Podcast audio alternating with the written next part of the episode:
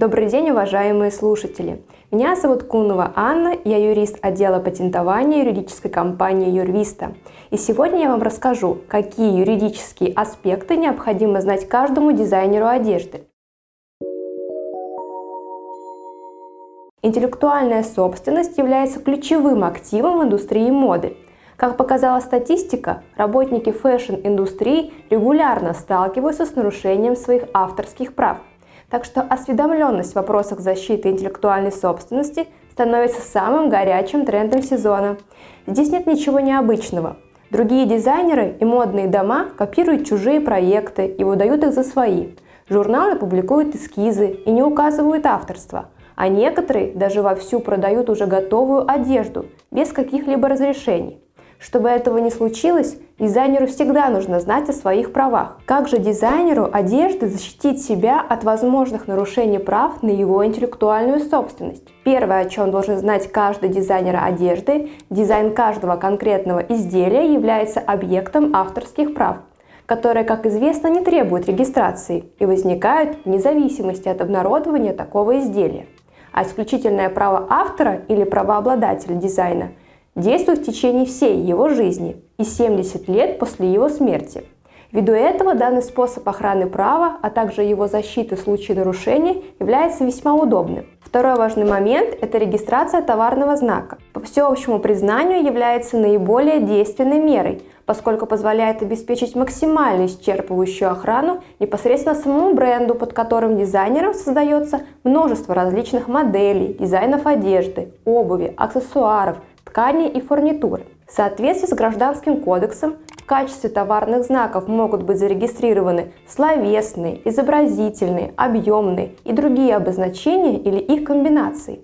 Кроме того, товарный знак может быть зарегистрирован в любом цвете или цветовом сочетании. Кроме того, Гражданский кодекс дает возможность регистрации и, соответственно, охраны в качестве товарных знаков таких неразрывно связанных с брендом обозначений, как форма, дизайн изделия, его упаковка, цвет в случае, если они уже продолжительное время обладают различительной способностью на момент подачи заявления о государственной регистрации в качестве товарного знака. Например, коробочка Тиффани, сумка Биркин и всем известные лабутены с красной подошвой. В качестве товарных знаков часто регистрируются и имена дизайнеров, например, Нольче Габбана, Гуччи, Филипп Лейн.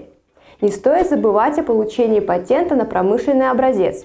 В данном случае, в соответствии с российским законодательством, внешний вид конкретного изделия будет охраняться при условии, если оно как промышленный образец по всем своим существенным признакам является новым и оригинальным. Отвечать указанным выше условиям может далеко не всякое изделие. Поскольку получение патента займет не менее 18 месяцев, Хорошим кандидатом на охрану в качестве промышленного образца является изделие, которое имеет потенциал быть в тренде несколько сезонов. Срок охраны исключительных прав на промышленный образец составляет 5 лет, с правом неоднократно продлевать его на 5 лет, но в целом не более чем на 25 лет. Заявка на получение патента должна быть подана не позднее 12 месяцев со дня раскрытия информации, например, на выставке или модном показе.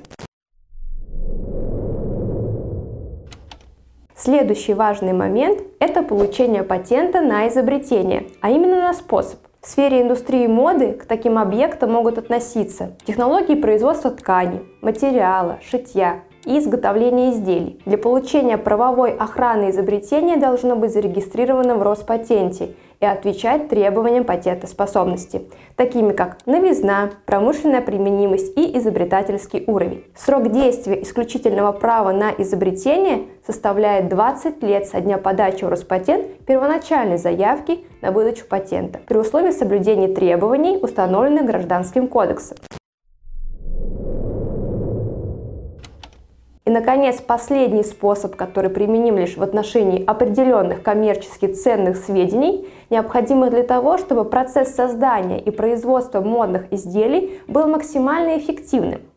Законодательством об интеллектуальной собственности множества стран на этот счет предусмотрено представление охраны такому объекту интеллектуальной собственности, как секрет производства или ноу-хау. Согласно российскому законодательству, условиями ее предоставления служат действительная или потенциальная коммерческая ценность таких сведений в силу их неизвестности третьим лицам, отсутствие у третьих лиц свободного доступа к данным сведениям на законном основании и принятие обладателем сведений разумных мер для соблюдения их конфиденциальности, в том числе путем введения режима коммерческой тайны. Наиболее распространенным видом таких сведений являются специальные технологии обработки тканей, методы оптимизации производства. Например, IT-система компании Zara, позволяющая сократить цикл производства до 30 дней, то есть это период между выявлением нового тренда и поставкой отвечающих ему изделий в магазины. Охраняется ноу-хау. Итак, сегодня мы с вами определили, что существует достаточно много способов охраны и защиты интеллектуальных прав в индустрии моды. Их использованием не следует пренебрегать начинающим, малопопулярным дизайнерам и дизайнерским компаниям, поскольку мировая практика показывает, что при должной осмотрительности и настойчивости каждый дизайнер может отстоять свои права.